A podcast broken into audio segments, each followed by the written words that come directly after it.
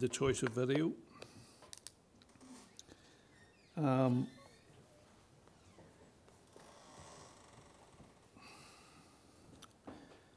maybe in our tradition, we don't spend enough time looking at the cross. It really happened, you know. And that was just an artist's impression because there weren't two other crosses there. And I don't think the crown of thorns was on the head of the person on that cross. But what you saw there really did happen to the Son of God. And it really was because of your sin that it happened.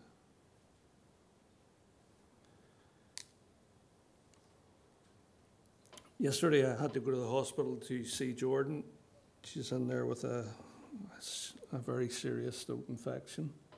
And uh, of course, they do your bloods to find out what your infection rates are. Bloods tell you a lot.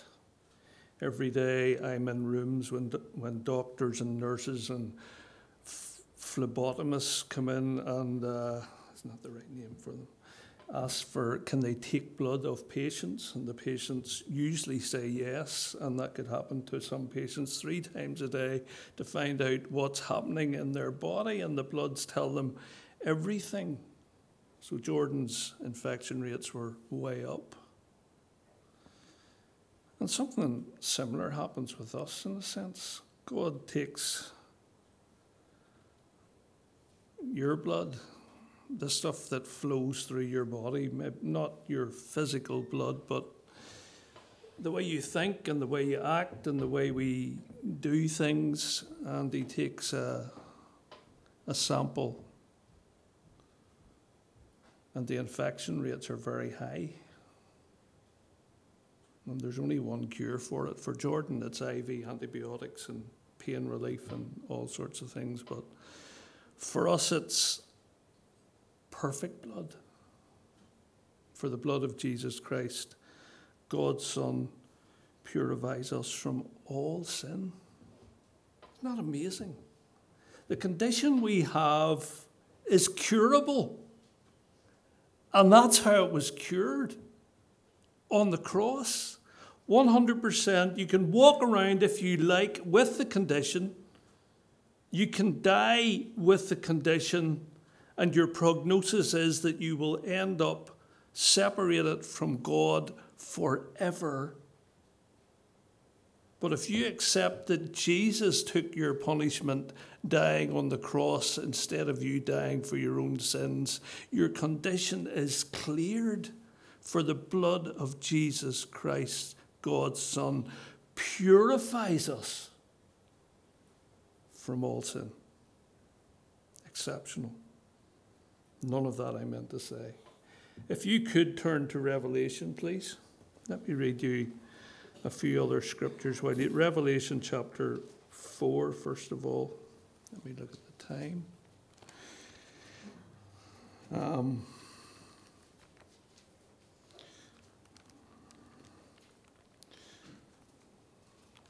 the mark of a good hymn is that it's scriptural. And in that hymn, Andrew Peterson takes from the Old and the New Testament for the Lamb who was slain to ransom the slaves. Or is he talking about Exodus? And way back then, the Lord said to Moses and Aaron in Egypt, This month will be the first month for you. And then he said, You're to take a lamb, and on the tenth day of the month, each man is to take a lamb for his family. The animals are, that are chosen must be year old males without defect, and you may take them from the sheep or the goats. Take care of them until the 14th day of the month, when all the people of the community of Israel must slaughter them at twilight. Then they are to take some of the blood of the lamb and put it on the sides and the tops of the door frames of the houses where they eat the lamb. On the same night I will pass through Egypt and strike down every firstborn, both men, animals, and men, every firstborn, both men and animals, and I will bring judgment on all the gods of Egypt. I am the Lord. The blood will be a sign for you on the houses where you are. And when I see the blood, I will pass over you. Not one of you shall go out of the door of the house until the morning. At midnight, the Lord struck down all the firstborn in Egypt, from the firstborn of Pharaoh who sat on the throne to the firstborn of the prisoner who was in the dungeon, and the firstborn of the livestock as well. Pharaoh and all his officials and all the Egyptians got up during the night, and there was loud wailing in Egypt, for there was not a house without someone dead. And after that, the Israelites, the Hebrew people, walked free from slavery because they went through that door surrounded by the blood of the Lamb. Isaiah 53 that you're very uh, aware of. We all, like sheep, have gone astray. Each of us has turned to his own way, and the Lord has laid on him the iniquity of us all. He was oppressed and afflicted, yet he did not open his mouth. He was led like a lamb to the slaughter, and as a sheep before her shearers is silent, so he did not open his mouth. And this was referred to uh, in a prayer just, just prior by Hugh. Um, after Jesus was arrested, one of his followers took a sword. We know it to be Peter from another passage. And he cut off the ear of, of uh, one of the high priest's soldiers. Put your sword back in its place, Jesus says in Matthew chapter 26 and verse 52. For all who draw the sword will die by the sword. Do you not think that I cannot call on my Father, and he will at once put at my disposal more than twelve legions of angels? But how then would the scriptures be fulfilled that say it must happen in this way? And then one wee verse mentioned at a barbecue a couple of a week or so ago. For to be sure, says Paul, he was crucified in weakness. For to be sure, he was crucified in weakness, yet he lives by God's power. Revelation chapter 4. Let me put a context to what I'm reading here. When I went to see Jordan yesterday, I work on the fourth floor in the hospital. The hospital, uh, the building I work in is built on a hill, so I'm at the back of it. So the first two floors are basically underground, and the third floor is just about ground level at the back, uh, and uh, ground floor is number two at the front of the building. And so, my fourth floor I work on, you can just see the hedge in front of you. And people often ask me when I'm in the room, what's over that hedge? So last night when I went to see Jordan, I got in the lift and I went to the top floor. And uh, I actually happened to meet the lift, um, the, the guy that, that uh, maintains the lifts. I said, Do you like your job? He said, It has its ups and downs, but mostly I do. So I hit the button and I went to level six, which is the top floor you can go to. There's a level seven, which is the roof. I, my pass used to allow me to go to level seven. I never did because I wasn't allowed out on the roof, but my pass would have allowed me to do that. They must have read my psychological profile recently because it doesn't do level seven anymore. It stopped. They won't allow me out on the roof. But I went to level six last night to get a view of what's over the hedge to see beyond. And boy, do you get a view from level six. Jordan was in level five. I had to go back down after that. But uh, I went to level six just to look And you can see far more. You can see right across Dundonald, the other direction. You can see nearly, or you can see over uh, Golf Course towards uh, Stormont, all sorts of places. And so you get a better view the higher up you are. If you want to get the best view of Calvary, of the cross, go to heaven. And so, for a little while this morning, we're going to spend a wee while in heaven looking at God's perspective of the cross because you get in the lift and you say to the bellboy, hit the button. He said, Where do you want to go? We want to say, We want to go right to the top. And he says, How far is that? And I said, As far as as far as we can go. And so we're going to go there now. We're hitting the button.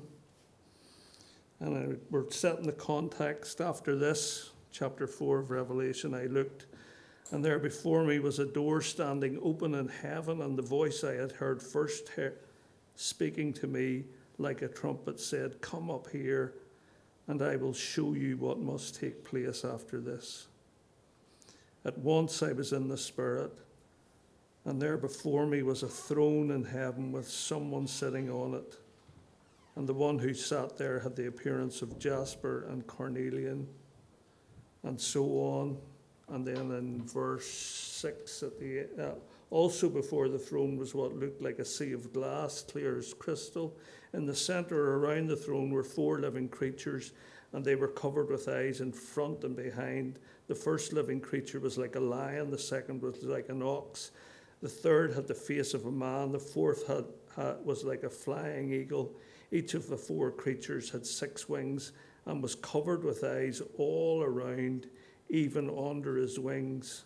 And here's the heavenly perspe- perspective day and night, they never stop saying, never stop saying, never stop saying, Holy, holy, holy is the Lord God Almighty, who was and is and is to come.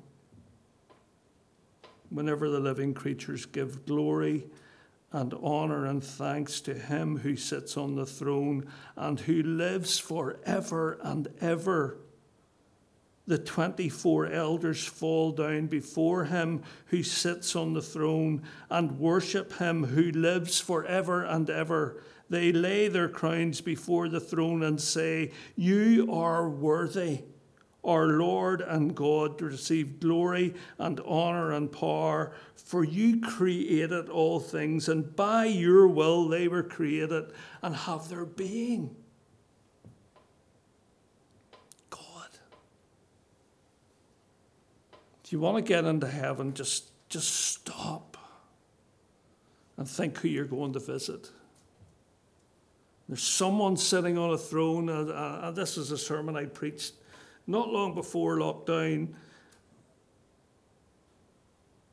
And, and the whole focus of this chapter is on the throne. In the Bible, there are 62 mentions, or in the New Testament, there are 62 mentions of the word throne. 47 of them are in the book of Revelation. You get it's important in here? To get some perspective of another book that would have the next amount of mentions of the throne is Matthew's Gospel. There are five mentions of the throne in Matthew's Gospel. The throne here is absolutely central because of the one who sits on the throne. He is God. He is holy, holy, holy, the Lord God Almighty, who was and is and is to come. And when those four living creatures give glory and honor and thanks to him who sits on the throne and who lives forever and ever, the 24 elders fall down before him who sits on the throne and worship him. Worship him. They only worship him in heaven who lives forever and ever. They lay their crowns before the throne and say, You are worthy, our Lord and God, to receive glory and honor and power, for you created all things, and by your will they were created and have their being. So, in the original manuscript and all of our Bible, there weren't chapter sections. So the, the next verse is continuous. And so you're to get the picture that this is God on his throne with something in his hand that needs to be read. Chapter 5. Then I saw in the right hand of him who sat on the throne. And we could add, and who lives forever and ever.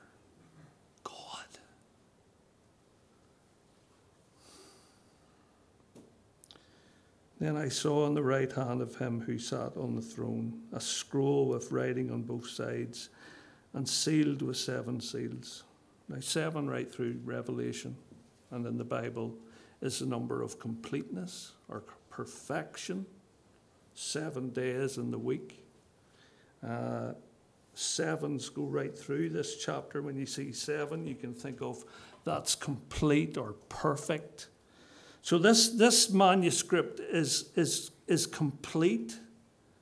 It's got writing on both sides. Now, on normal manuscripts and scrolls, they only wrote on one side because the papyrus from, made from the River Nile uh,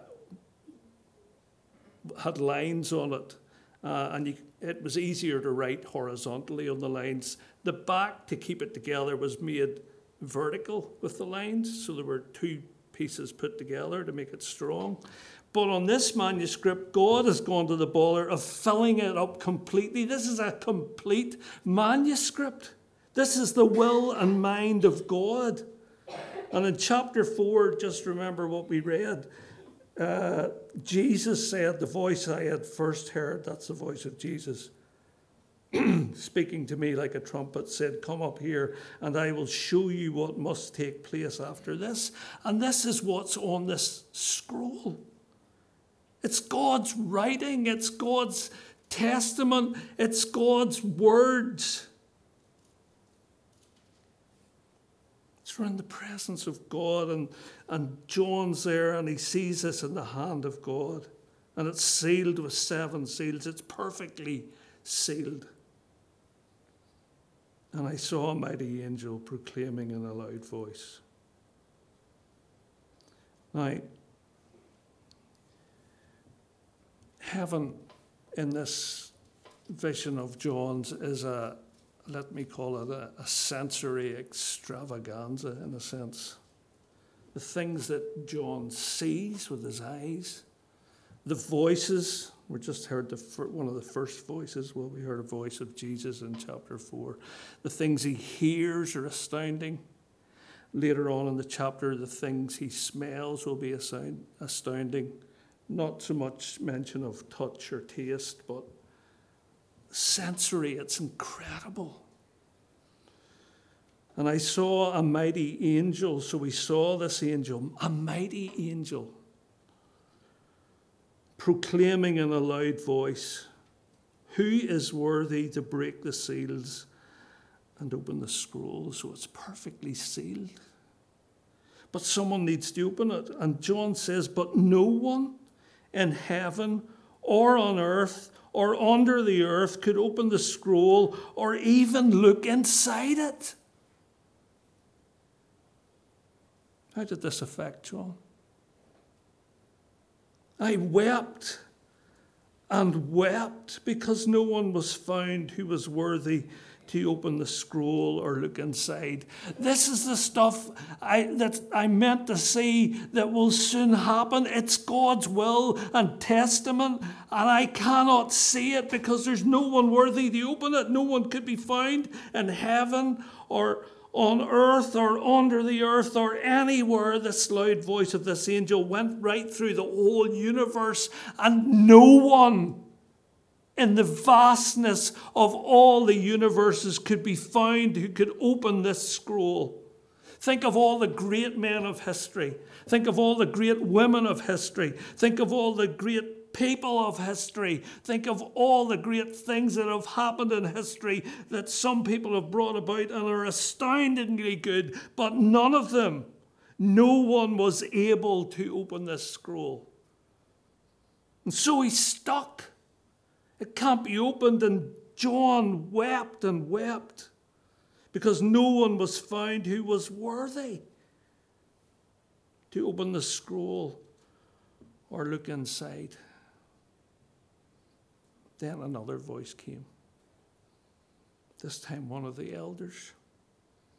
Then one of the elders said to me, Do not weep. Do not weep. See the lion of the tribe of Judah, the root of David, has triumphed. He is able to open the scroll and its seven seals. See the song that Andrew Peterson wrote? Right back to the Old Testament, right into Revelation. He is worthy, He is able. The, the Lion of Judah, the root of David, has triumphed. He is able to open the scroll and its seven seals. Why is he able? Because all the other great men that ever lived and all the other great women who ever lived were like, as David has said, they were all sinners. They all made mistakes. They were all imperfect. But this one is perfect to open a scroll that is perfectly sealed. You put that up for me. You were ahead of me there. It's up and up all the time. I, I don't know. Thank you. Look at this picture.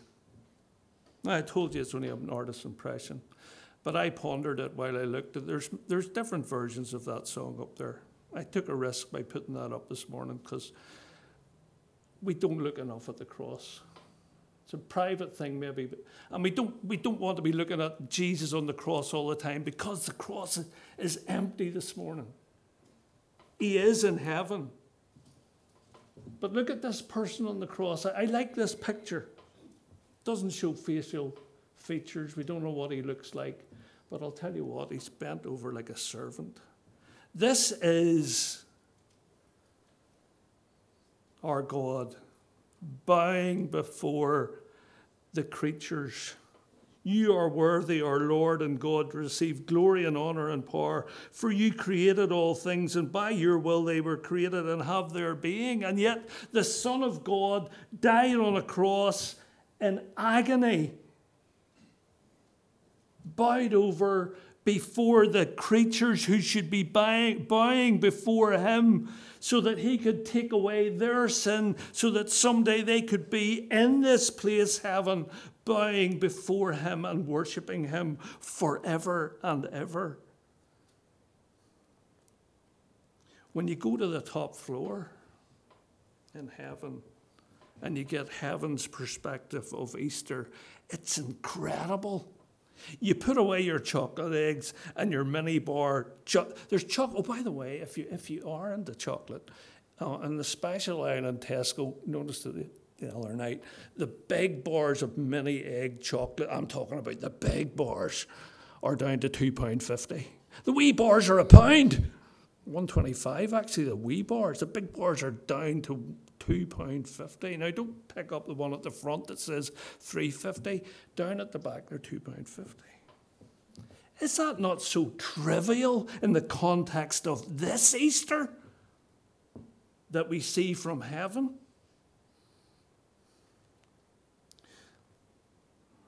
John must have scanned heaven for a lion. He must have had a look around and waited for this lion of Judah. This incredible creature that had triumphed, that was able to open the scroll and to look inside. Look at verse 6. Then I saw a lamb, looking as if it had been slain, standing in the center of, of the throne, encircled by the four living creatures and the elders he had seven horns. Now, horns in the whole Bible speak of might and power and rulership and sovereignty. And this lamb has seven of them. What seven? Perfection, completeness. All power belongs to this lamb. And yet he is a lamb looking like he had been slain.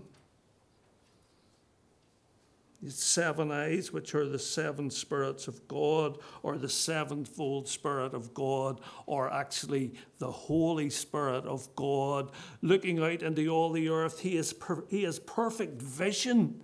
He sees everything that goes on in every corner of the world, He knows everything.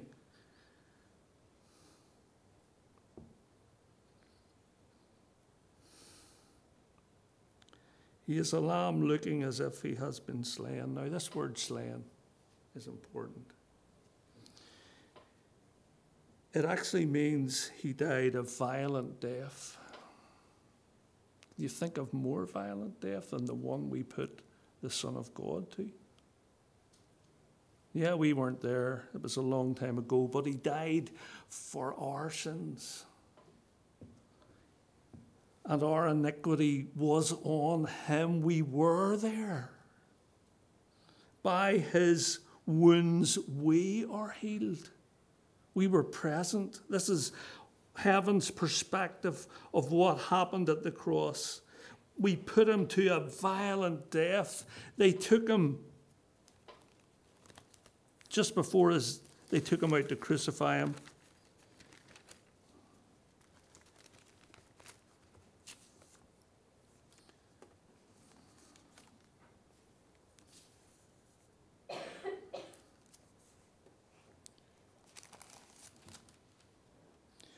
Then the governor's soldiers took Jesus into the praetorium and gathered the whole company of soldiers round him. They stripped him. They stripped the Son of God.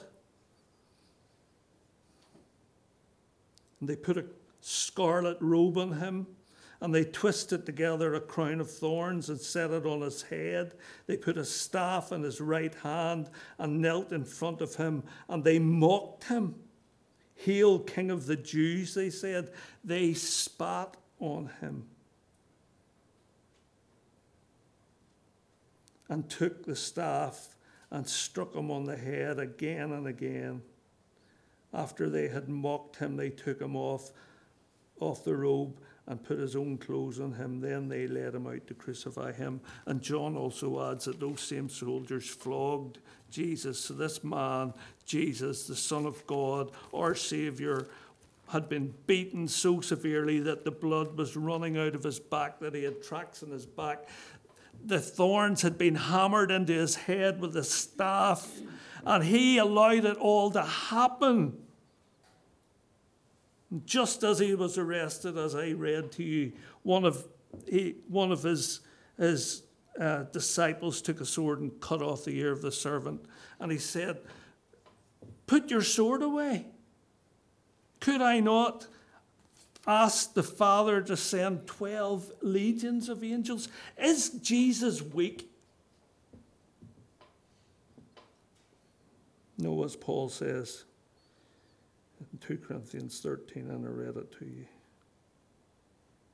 For to be sure, he was crucified in weakness, yet he lives by God's power. At any point, Jesus could have called down 12 legions of angels, thousands of angels, to just wipe out everybody that was around him. But as he says, how then would the things be fulfilled that are written about me? He's just come from Gethsemane, where he's knelt before the Father and he said, Father, take this away from me if it's possible. And then he's bowed the knee to the will of the Father and he's on the cross for us. This is Easter.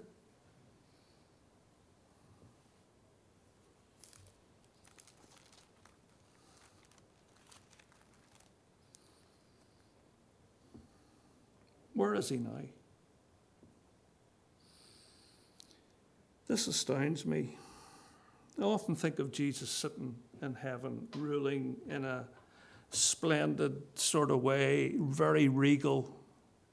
Revelation chapter 5 says he still looks like a lamb that's been slain. He still looks like the lamb who could have called down 12 legions of angels, but actually he decided in all humility to die for us. He set aside his majesty and lay down on the ground so that on that back that was lacerated, they probably threw him onto that horribly rough wooden cross. So the pain of that alone, landing on it, must have been excruciating. And they took his hands and he allowed human beings that he had created to hold his hand as they hammered nails into those hands and his feet. And then they hoisted him up on that cross and they dropped it into a socket, and every joint in his body must have been in agony. And he bent over and he said, I will do it because I love you. I was driving into Ords last night. Lord, please help me to pr- preach tomorrow. Give me a sign, and out of the head sticking out as it just went round, to te- round past Tesco, a wee sign said, God loves you. I said, Thank you for that, Lord. And God loves us this morning. This is how much God loves us.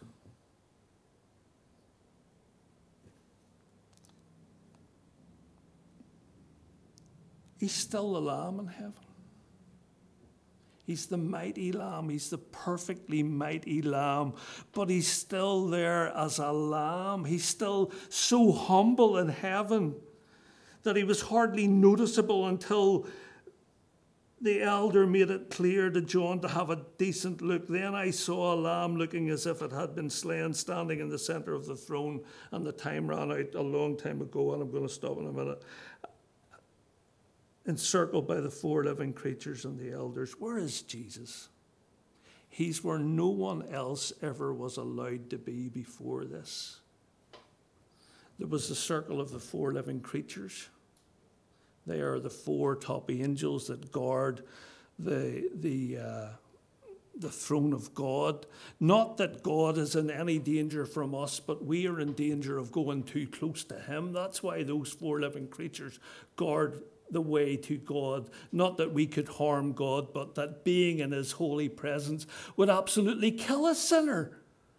And then there's a row of the 24 elders, but Jesus actually is over the top of them and at the throne himself, right beside the Father. And he takes the scroll from him who sits on the throne. And when he takes it, he came and took the scroll, verse 7, from the right hand of him who sat on the throne. And when he had taken it, the four living creatures and the 24 elders fell down before the Lamb. Who gets worshipped in heaven? Only God. Who is Jesus? Jesus is God. And when he had taken it, the four living creatures and the 24 elders fell down before the Lamb. Each one held a harp, and they were holding golden bowls full of incense, which are the prayers of the saints. There's the other sensory, your smell. Prayers, which are the in, incense, which are the prayers of the saints. I do most of my praying in the car or walking along the beach. I feel I'm terrible at praying. I just feel, what's the word we like down here? Wick.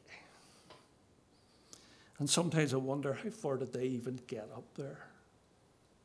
And then I read this. Do you know where your prayers go? And do you know how precious your prayers are to God? They're in a golden bowl and their incense, they are the smell of wonder to God, your prayers.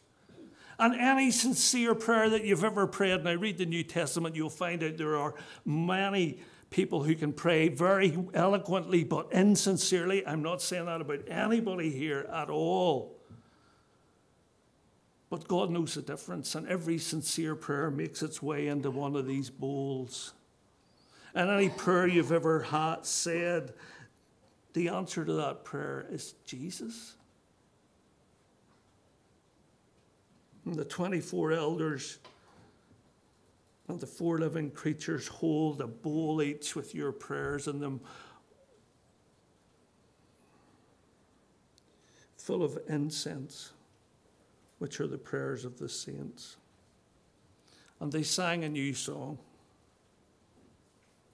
what we were just singing. You are worthy to take the scroll and open its seals because you were slain, because you died a violent death.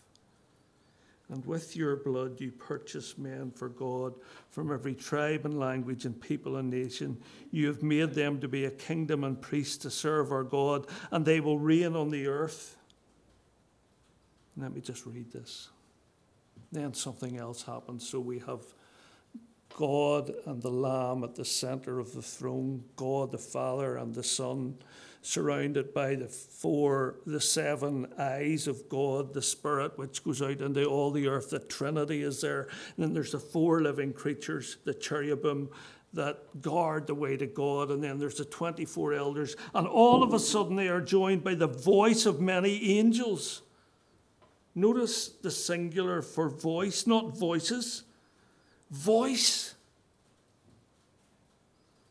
I was walking through Belfast the other day with Jane. She said I needed a new wardrobe. I said, The one I have is big enough. She said, No, I mean clothes for in the wardrobe. Uh, we hadn't coming up and all that. So it's, everything has to be right. So so I had to. We were going to white stuff, and she and as I got up to white stuff, I heard a guy singing outside. You know, there at Cornmarket. He had an incredible tenor voice. He was singing a song called The Prayer. You'll know it, famous by Celine Dion and, and uh, wonderful tenor singer Barra Kelly, is it? Uh, anyway. And it just caught me right here, this voice. There's something about a voice that sings like that. I remember asking Katie when she went to university, what's your chosen instrument? Because she told me she was doing music. She said, my voice. And there's something about a voice. Can you imagine what this was like as a sensory extravaganza? The voice of many angels, numbering thousands upon thousands and 10,000 times 10,000.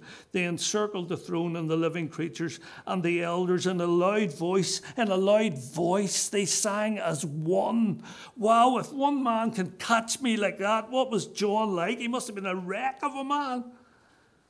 Worthy is the Lamb who was slain, who died a violent death to receive power and wealth and wisdom and strength and honor and glory and praise. And then there's a, a you're not meant to multiply it, but there's at least a hundred million angels. There's far more than that. It's innumerable. Can you imagine? I looked up yesterday, the biggest football stadium holds 114,000 people, a hundred million surrounding the elders and the four living creatures. And then I heard every creature. Remember, the one who sits on the throne is the maker of every creature, and every creature now turns up. As it says in Philippians, and every knee shall bow, and every tongue will confess that Jesus Christ is Lord, whether they like it or not, to the glory of God the Father, the Creator of all things. Then I heard every creature in heaven and on earth and under the earth and on the sea and all that is in them singing, To him who sits on the throne and to the Lamb be praise and honour and glory and power forever and ever. It will never end. This man is not on the cross. This Lamb is in heaven. He still is in heaven like a lamb. He's so he's our servant king. He intercedes for us day after day. He pleads for us in our brokenness. He shows his wounds up there to show that it's all been paid for, our guilt has been forgiven. Do you know what happens when, when this is all made clear, what Easter is all about in heaven? The four living creatures have nothing else to say but, Amen. And the elders fell down and worshipped. Now, if you think the lamb's weak, I'm not going to take time to do this now. Just read chapter 6 when the lamb starts to open the scroll to break the seals. There's no weakness in this lamb. He is mighty and powerful. Worthy is the lamb who was slain to receive power and wealth and wisdom and strength and honor and glory and praise. But he set aside all of that to bow before us on the cross, his body broken for us, his blood poured out. This is Easter. And as I think back to the voice of Billy Strachan, instead of saying, put that in your pipe and smoke it, he would say, probably say something like, put that in your chocolate egg and eat it. That's Easter. What a Savior. Let's pray. Father, thank you that we could go on and on, and some have already thought that I have. But this actually will go on and on forever this worship of the Lamb who was slain. And the cross at Calvary will be central to everything in eternity because he has made it possible. Worthy is the Lamb who was slain. You are worthy because you were slain, and with your blood you purchased men for God from every tribe and language and people and nation. You have made them to be a priest and king to serve our God, and they will rule on the earth. Lord, thank you that you love us to redeem us this much, and at the cost you paid for it your wonderful, wonderful Son, the Lord Jesus. Thank you for the Lamb that was slain. In Jesus' name, amen.